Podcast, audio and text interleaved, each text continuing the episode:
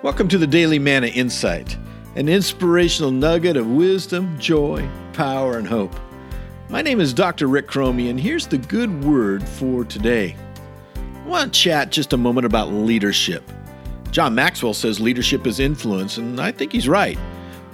Leaders are influential. But let's think about visionary leadership today. Something that our culture really is devoid of are leaders who are visionary leaders. And I think that's because leadership at its heart is naturally combative, disruptive, messy, and let's be honest, it's uncomfortable.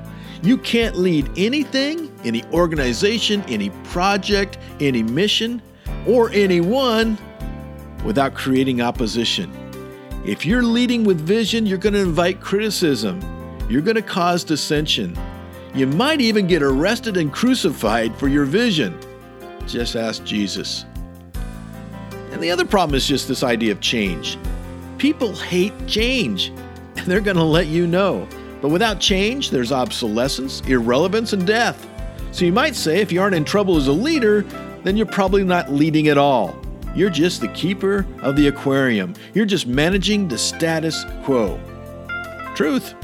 This has been the Daily Manna Insight. Thank you for listening, and never forget God loves you like crazy, and He is working.